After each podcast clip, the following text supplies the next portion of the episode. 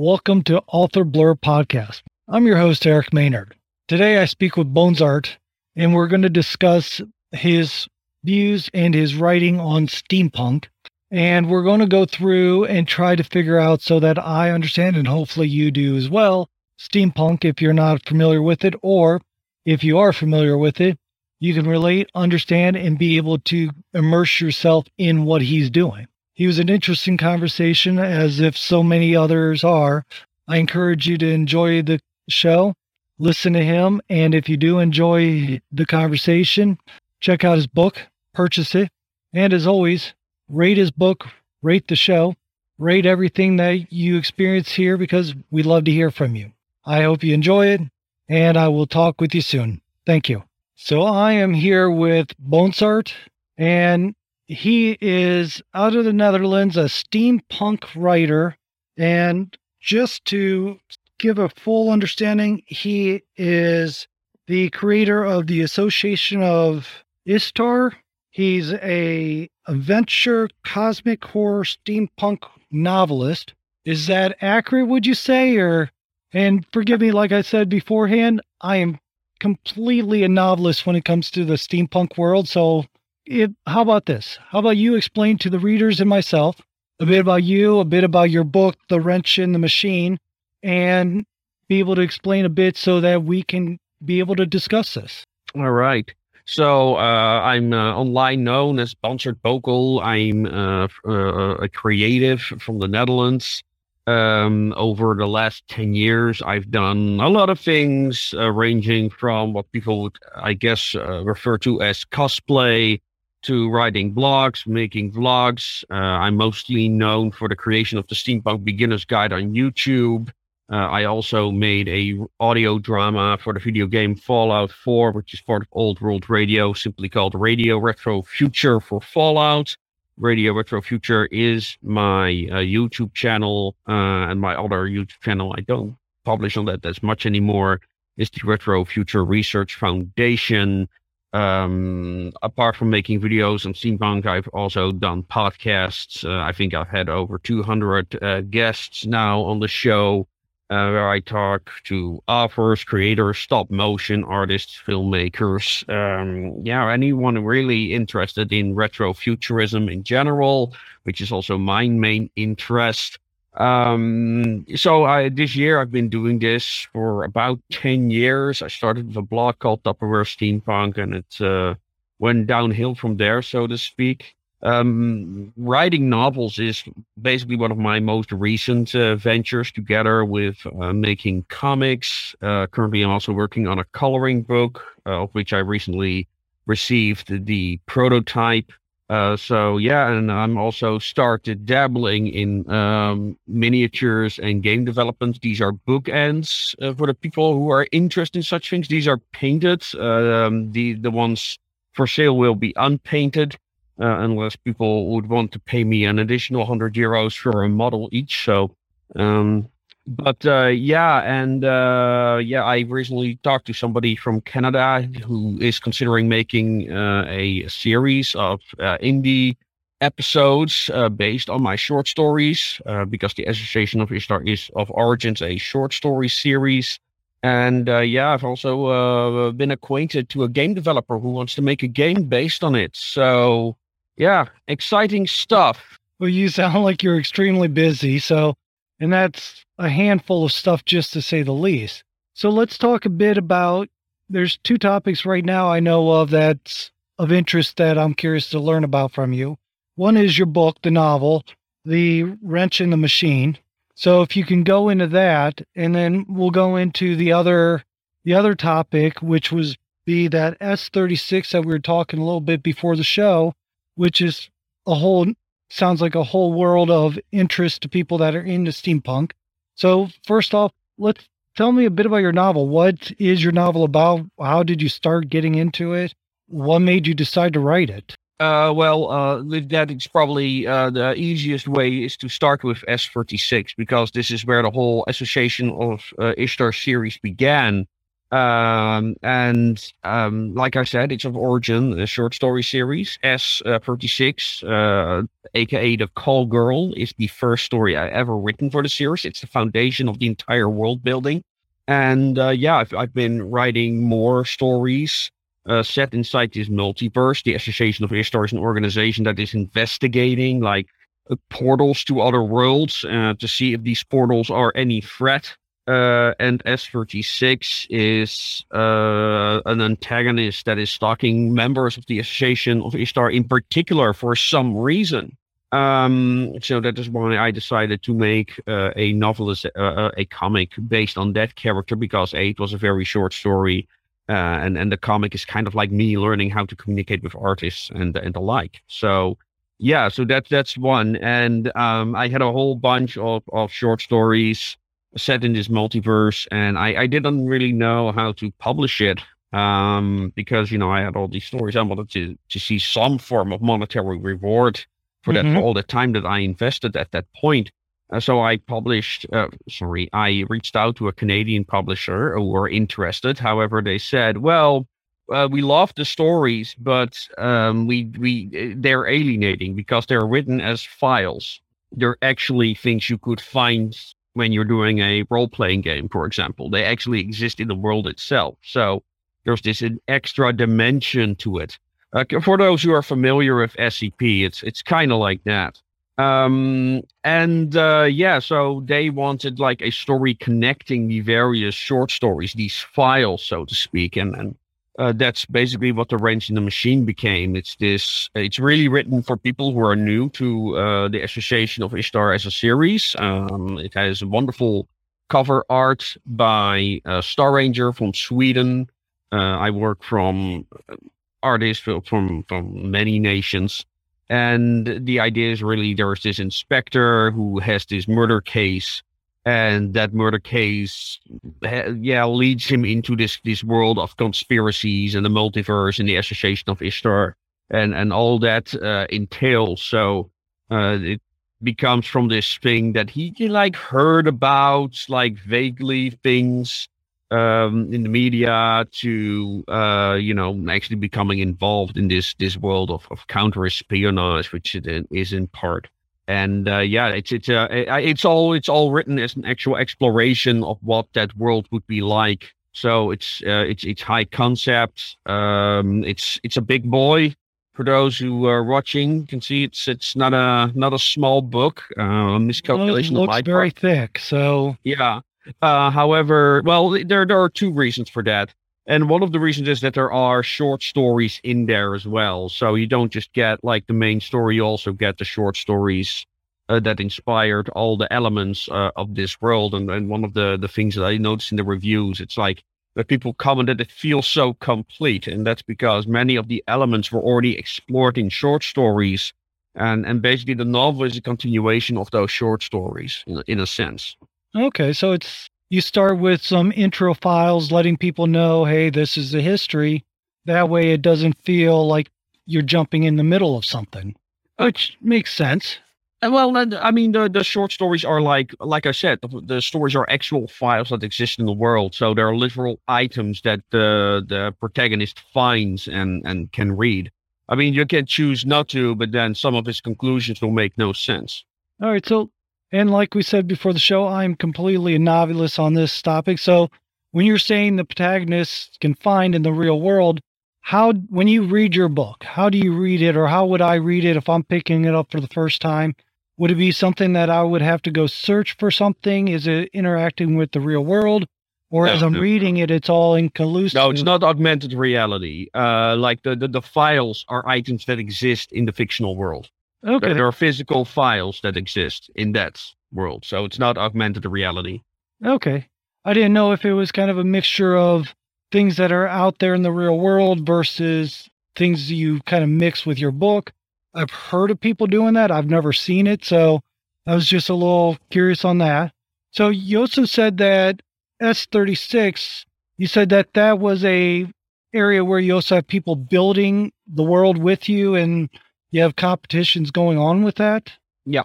Yeah. Uh, so the originally the idea uh, came forth from uh, my Steampunk Beginner's Guide series on YouTube. It's about 15 episodes plus some appendix episodes uh, where I talk about steampunk, how steampunk worlds are built, uh, the various aspects about it, like, for example, the fashion, the music that's attached to the culture, uh, but also anachronism, which is a major thing for, for the steampunk aesthetic, uh, and, and how uh, also their worlds are built. Um, but yeah, that, that's a that's a larger uh, discussion on, on steampunk itself. Uh, but uh, my my point, one of the things that I wanted to achieve with the Steampunk Beginner's Guide, I didn't just wanted to inform people of this this this cookie cutter textbook version of steampunk, the the cosplay version of steampunk. Uh, I wanted to also, you know, do steampunk, uh, you know, not just use steampunk as like some end goal, but use it as a tool for storytelling. Um, you know, and then and then to make it evolve rather than make it stagnate. So, and uh, the idea behind the Association of Ishtar and why I chose a multiverse is that, like, one of the things that, you know, people in general working geek culture like to do when they're doing role playing games or things like that is that they want to build a world. Mm-hmm. Um, so that's the idea why I came up with this idea for multiverse. So people can actually insert their own worlds in there uh, well, I can coach them in, in writing in general and hone their skills. So that's that's kind of like the idea that that people can like insert their ideas and you know and then have those those ideas work off of each other. Uh, you know, and have various aspects of, of steampunk writing in, in one and, and aesthetics in one um one universe and, and and see what happens and and also you know bring creators together in a way you know Right. And have you worked with other people on that aspect already, or are you just digging into it?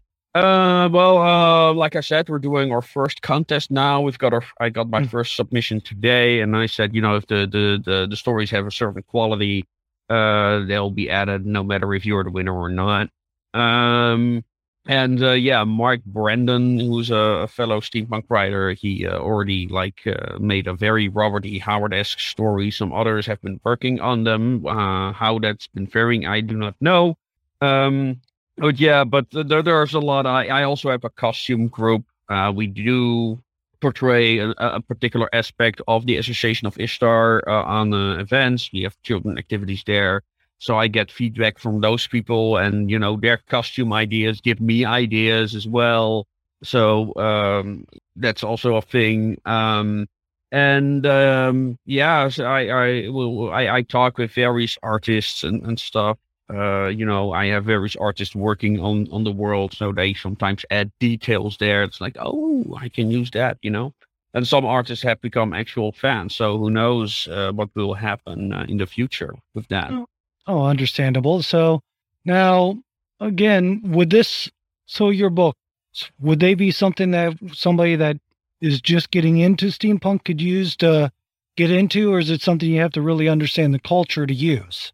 Uh, I've written it uh, to be accessible. Um, you know, I, I have not really uh, written it for for particular uh, for a particular steampunk audience. As a matter of fact, I since I published the book, I've been going on various rants on uh, how uh, people want to reflect their literature too much, uh, want to reflect the cosplay culture too much. Uh, like I got a comment on this uh, on this on this piece, like, "Oh, it looks too Victorian," you know, and um, it's it's like, okay, sure, sure, guys. Uh, so okay, then again, completely a novelist when it comes to steampunk. So if I'm not mistaken, steampunk is a huge um element of the Victorian era mixed with like a mechanical side. And I'm just trying to go off of what I've seen of it. What is steampunk really then? Because I know it has some kind of like a modern mixed Victorian sense to it. Well, uh, uh, that that's the thing, and that's one of the things that I've been investigating for the last ten years. Like, what is it, and why? Why is it the Victorian era in particular that inspires them? Um, and uh, well, first of all, the word steampunk is actually an homonym, meaning it has multiple meanings. Uh, one of them is that it is a literary genre that we're discussing now. The second right. is that it is an aesthetic, and the third that it is a community. And uh, you know, people talk about it, it is this one thing, and it, it isn't. You cannot discuss steampunk that way. Um, so you have to cut it in those particular three subjects uh, to to have a, a proper discussion about it. And the the the thing is that the community side of steampunk that's the one that people are most familiar with. Okay. You know, um, but the the the. Uh, but when you look at the the writers, for example, it's a very different beast. It's a very different type of people who are writing and the people who are going to the conventions, and it, it's they're they're very separate from each other. Um, so there's a a big disconnect there in that in that element and um, so you've got like uh, you know a lot of people like the steampunk beginners guide so much because i'm one of the few people that says you know when you are making something steampunk you don't have to include the goddamn goggles you don't need have to use the color brown you don't have to use the victorian era or you know have all these these sci-fi elements uh, inserted there um, you know I, personally i like for me, as a literary genre, I define steampunk as cyberpunk in the past. So it's like five minutes back into the past. Um, and when it comes to like what is steampunk, really, it's a mixture of pop culture and history. But it's not textbook history, what you learn right. in school. It's it's pop culture history. So you know, if I would uh, uh, ask them a question about Otto von Bismarck, they would not know who that is even mm-hmm. though it's one of the most important people in in his in the world history of the world probably in uh, when it comes to the modern age um, you know maybe now they'll know a battleship named bismarck. Why? Because sabaton made a number on it. Um, because then it has reached the, the, the pop then it has become a meme. Then it has like reached um, uh, the, the the pop culture zeitgeist so to speak. Uh, so they'll have steampunk versions of let's say abraham lincoln uh, and maybe some other American presidents. Mm-hmm. Uh, but you will not see steampunk versions of, of other historical people that are not familiar, that people do not know from pop culture, or film, or something. Okay. So, uh, like you will you'll find a lot of um, superhero steampunk. You know, right. uh, especially with the the whole Marvel craze, people started steampunking all the the Marvel characters. Uh, steampunk Batman very popular. Um, you know, you will not find uh, steampunk versions of classical superhero uh, superheroes like the Shadow or Doc Savage because they don't know them. Right. So they're not steampunking them. Uh, you know, so it, there, there is this this very strong connection between steampunk and, and pop culture. And uh, I mean, the, the, there is also a major why why steampunk in general has become popular, even with people who do not uh, or not engaging in steampunk itself uh, you know, it's it's because people recognize steampunk Batman for one. You know, kids don't know anything about Technique or Jules Verne or any of those writers, but they know Batman. So hey, Bat- steampunk right. Batman. Uh, you know, and the man they'll like the technological aspect, the fact that parts are moving. You know, it's not uh, uh like this remote control where you've got only some buttons. Now you've got devices that actually do something when they're operating. And for a while, the women like you know the dresses, the fashion. So there's this this this very big appeal, and there was also an educational aspect. You know, why do we pick up the phone? Try to explain that to a child who never seen a, a classical telephone. you know, concept of a horn. What is that? You know, right? You dial a number. How does that work? You you just press buttons. and you know, yeah. I might be aging myself, but I know one of the things like you mentioned Jules Verne, who I love a lot of the stories is he's written and I've heard people reference him as a as a um, father of steampunk or a huge element of steampunk. I kind of also, and this again might be aging me here, but I don't know if you ever seen the movie Back to the Future Three. Yes. Where you know at the end there's that that train, the train engine that he has all modernized out, hovering. That kind of I remember at the time I was just hearing steampunk when I saw that movie. Right. And that kind of gave me that thought of that element. Is that similar to where you're going, or am I just way off base? Yeah, there, is just this major, uh, like again, there's this major disconnect between uh, the, the, the people who are doing the costume element of steampunk and then the literary side of steampunk. You know, so let's talk about talk, the literal side. Can you tell me about where steampunk is with the writing side of it, the different books and things along those, so that we can understand how the connection might be made? Well, the, the, the thing is, like Jules Verne and uh, you know, Back to the Future are not steampunk. Uh, okay. They are what inspired steampunk, and that's the problem with the whole discussion. That you know, uh, there's a lot of projection going on. Like, oh, I like something, therefore it is this whatever punk I associate myself with. Um, and and the, the, the problem with that that it made any discussion on the topic stagnant on what it is. And like I said, there is this demand of the the, the costume side of steampunk to see re, get that reflected in the literary side of steampunk and, and what they put out. So there's this this conflict uh, that's that's not spoken of. Um, and um, you know, especially when it comes to my writing, I, I try when I, when I communicate with my artists uh, and uh, I, I, know I, I, seem to be jumping from the aesthetics to the all the time, but there, this the aesthetic is so important to the world building. Uh, you cannot separate those uh, when having this discussion. Um, that uh, you know, when I talk to my artists, I have this rule that the characters uh, from the home world, so to speak, they have to look eighty percent historical and I don't mean like oh the the idea of historical. No, actually historical. I want the the clothing to be correct and and uh, in accordance to the fashion of the times that it is depicted, because uh, that's how that's the uh, the amount of detail uh, that that people appreciate and makes it look believable. You know that that create the immersion that that so many people are craving, in particular in in historical fiction where uh, especially in Hollywood, the idea is well, if it looks kind of like that period, it's good enough. Uh, right. Um, I, I no, for me, good enough is when it is actually say, well, I made this costume which is based on this picture. It's there. It's not like there is a shortage of photos of the Victorian era. Definitely. Um, uh, so, uh, so that that's kind of like how I work, and so that way the sci-fi elements you know, really pop out because you've got all these historical people and then you've got a big robot, you know? Um, and it, it's also cosmic horror. There's also this big cosmic horror element, or, you know, it's, it's kind of science fiction written as horror, I suppose. Um, so, and that's even though I read the first chapter more as a police procedural, people read that chapter and say, wow, this is really cosmic horror. It's like, oh, oh, well, okay. Uh, so I failed there, I suppose.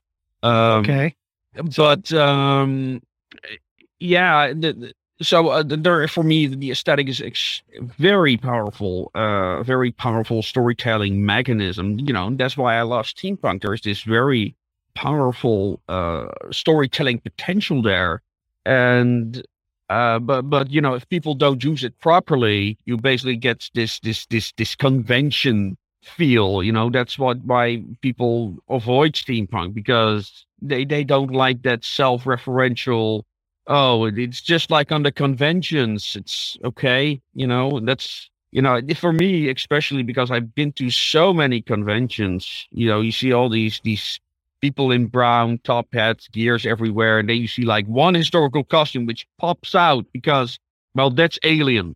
I understand. So let me ask you this then. What when you first started getting into steampunk, what did you honestly start reading, and what is your what is it that you're using as your reference of steampunk in the sense of driving your sense of it? Because you sound like you have a very specific concept of steampunk. So I'm just curious on where what led you up to that. Um.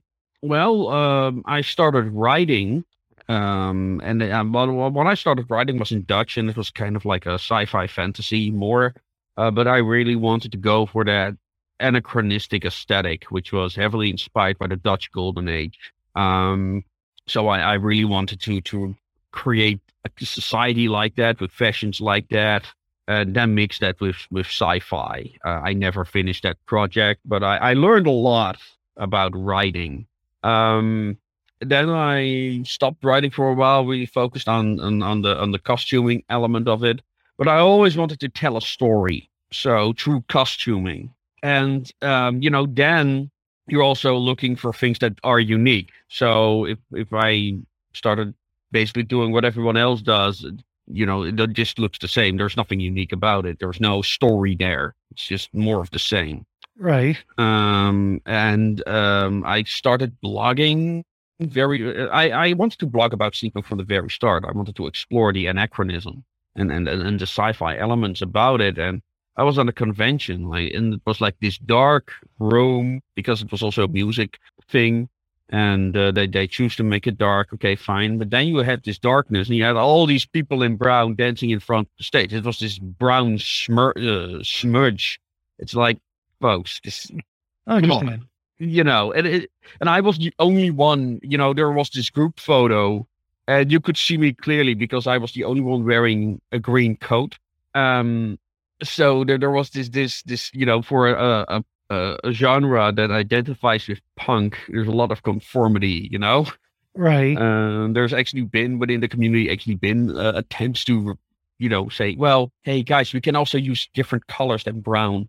Um, but uh, yeah, it's uh, mixed results, so to speak. Um, but yeah, you a lot of people they come in into steampunk, they see all these people in brown, they want to fit in, so they automatically start wearing brown. So and no one is telling them any different. Um, it's a very acritical community in, in that regard. Um, so you're so, trying to bring more of a realistic element or a element of the past where colors are used. It's a variation of things. Is that sound correct? There is that what you're trying to do with steampunk a bit? Um. Well, I, I, I in a, in a way, um like uh, for me the historical aspect is very important because you know um especially in the high concept to make the horror work and to to make people like whoa this is special you know uh, you know if if everyone has like a mechanical horse then having an uh, an antagonist riding a mechanical horse is not really intimidating you know? Right. Uh, so that that's what I my problem with a lot of fantasy that you have this this this hero coming into a room filled with demons and you know he but the demons are no threat to him. So it's like what's what's even the point of having demons if, if they're no threat? Uh so that's that's very very important to me for for the horror to work. Um and uh you know also look into like what makes steampunk in a way, it's also an exploration of a lot what makes steampunk horrific because horror is a major influence uh, to the genre, and like Hammer films and stuff like that. Like I said, the, the, the steampunks in that way is kind of like curators of of antiquated pop culture. Um, and uh, yeah, that that's kind of like how I came with the call girl, who's inspired by number stations from radios. I don't know if you're familiar with the concept. No, I've heard of it a long time ago, but it's very vague to me. Yeah, so a number station, and I think they're still in use. They are these radio stations, uh, usually used by secret services to communicate with agents in the field. And all they do is uh, spout numbers over the ether. Um, and presumably the agent in the field like has a code book um, that that relates to these numbers that are being uh, recited. Um, and uh, you know, I, I, grew up with uh, analog radios in the car. You know, where you would uh, drive uh, at night. Mm-hmm. You looking for a musical channel, and you'd like hear all these other radio signals coming through.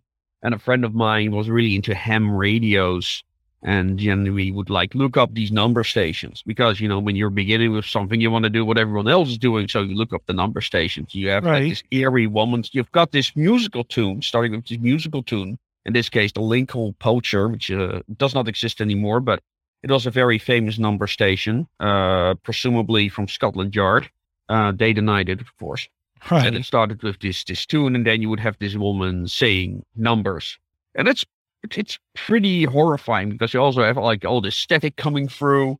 Um, and uh, the basically the horror of the the, the call girl, which is this character which I have a, a model from uh, here, S36 uh, is her designation by the Association of Ishtar.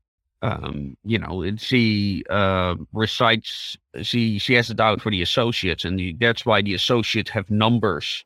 Um, so that's that's the the whole story behind that, you've got associate number seven, associate 181, associate 321 is in the book. Um, so yeah, that all comes from her, and uh, yeah, that's that's my whole approach to world building, basically. All right. So Well, it sounds very intense and very complex as well. So hopefully, anyone that picks up your book, I'm sure they're going to definitely enjoy everything there. So let's do this because I don't want to take up too much of your time. Can you let people know, one, where they can find you? So if they want to reach out to you, if they want to talk, if they want to pick your brain, where's the best places for them to reach out to you at? Uh, well, on my YouTube channel, Radio Retro Future, uh, there you can uh, find my videos, the Steampunk Beginner's Guide, uh, also my fake uh, radio station that I made for Fallout 4 is on there. For those who are not yet familiar with steampunk music, they uh, can get acquainted with it over there. Uh, it also has a story, so you know, for those interested in that, and lore of Fallout as well. Um, so uh, that's that's probably the best way. Uh, underneath each video, I have a link to our Discord uh, for people who uh, want writing advice or just want to get in contact with other steampunks or participate in the creation of the Association of Ishtar Multiverse. Uh, you can go over there. And uh, like I said, we are not just doing stories, we're doing a lot of other things. We also make videos. Um, some of the videos of the Association of Ishtar are on the channel, uh, especially the White Zeppelin, uh, which is a very popular story uh, in the series. And uh, so, yeah, that's one. I am on most social media, either as Bonsart Bokel or Radio Retro Future. Uh, we also have a website for the Association of Ishtar, which is simply associationofishtar.com. There, all the short stories can be found, uh, and some uh, snippets of the background lore are also hidden uh, on various pages. So, yeah, you can actually investigate that website and see what you can figure out. Um, yeah, and uh, what else? Yeah, or my books are for sale on the ebooks are for sale on various websites. The physical copy you can either already order a signed copy from me and then I'll always give some some extra things with it. Uh, or you can uh, uh, find the ebook on various other. We- oh wait, yeah. The, so this one you can also get on Amazon. The Mhm. ebook is uh, on on various websites. Um, yeah, I think that's about it. So yeah, there are many ways to contact us. Well, as busy as you sound and as many routes people should be able to contact you, follow along with you, be able to interact with you. I know that you're on some social medias that I'm on, so I've seen you quite active there. So, yeah, I mean, I appreciate you having on. So, if anyone didn't catch those locations, they're also in your profile that I have for you on authorblurb.com. So, people can go there and look. Is there anything you really want people to know before we end the conversation? Um, well, um, if you are uh, buying my books, uh, you're not just uh, helping uh, me, you're also helping our community. Um, I commission various artists, so you'll be helping them as well. And as well, we are uh, also expanding into film and games. So uh, it's an adventure. Um, I'm very proud of what I have managed to accomplish since I published the first books. And uh, yeah, I'm I'm hoping uh, for more in the next couple of years. So yeah, and uh, like I said, um, it's it's kind of like open source in a sense. So you are free to contribute stories or ideas, and uh, yeah, maybe you'll see your ideas reflected in uh, in in future works. Well, that sounds fantastic. And I know you also talked a little bit about expanding. You're growing, you're working on more things in the future. So people should definitely, if they go to your website or follow you, they should keep in contact and keep updating. So any new things that have come along, I appreciate you being here. I'm end the conversation for the people that are listening or watching the episodes through the streaming services. If you can hold on for me one second, I'd quite appreciate it. And everybody else, thank you for being here. And thank you. So that was the show. As always, I appreciate you coming this far, and I hope that you did enjoy it as much as I enjoyed having the conversation. Bonsart was a interesting person for me to talk to, to say the least, since until him and I spoke, I didn't really have a good understanding of what steampunk was. So thank you again.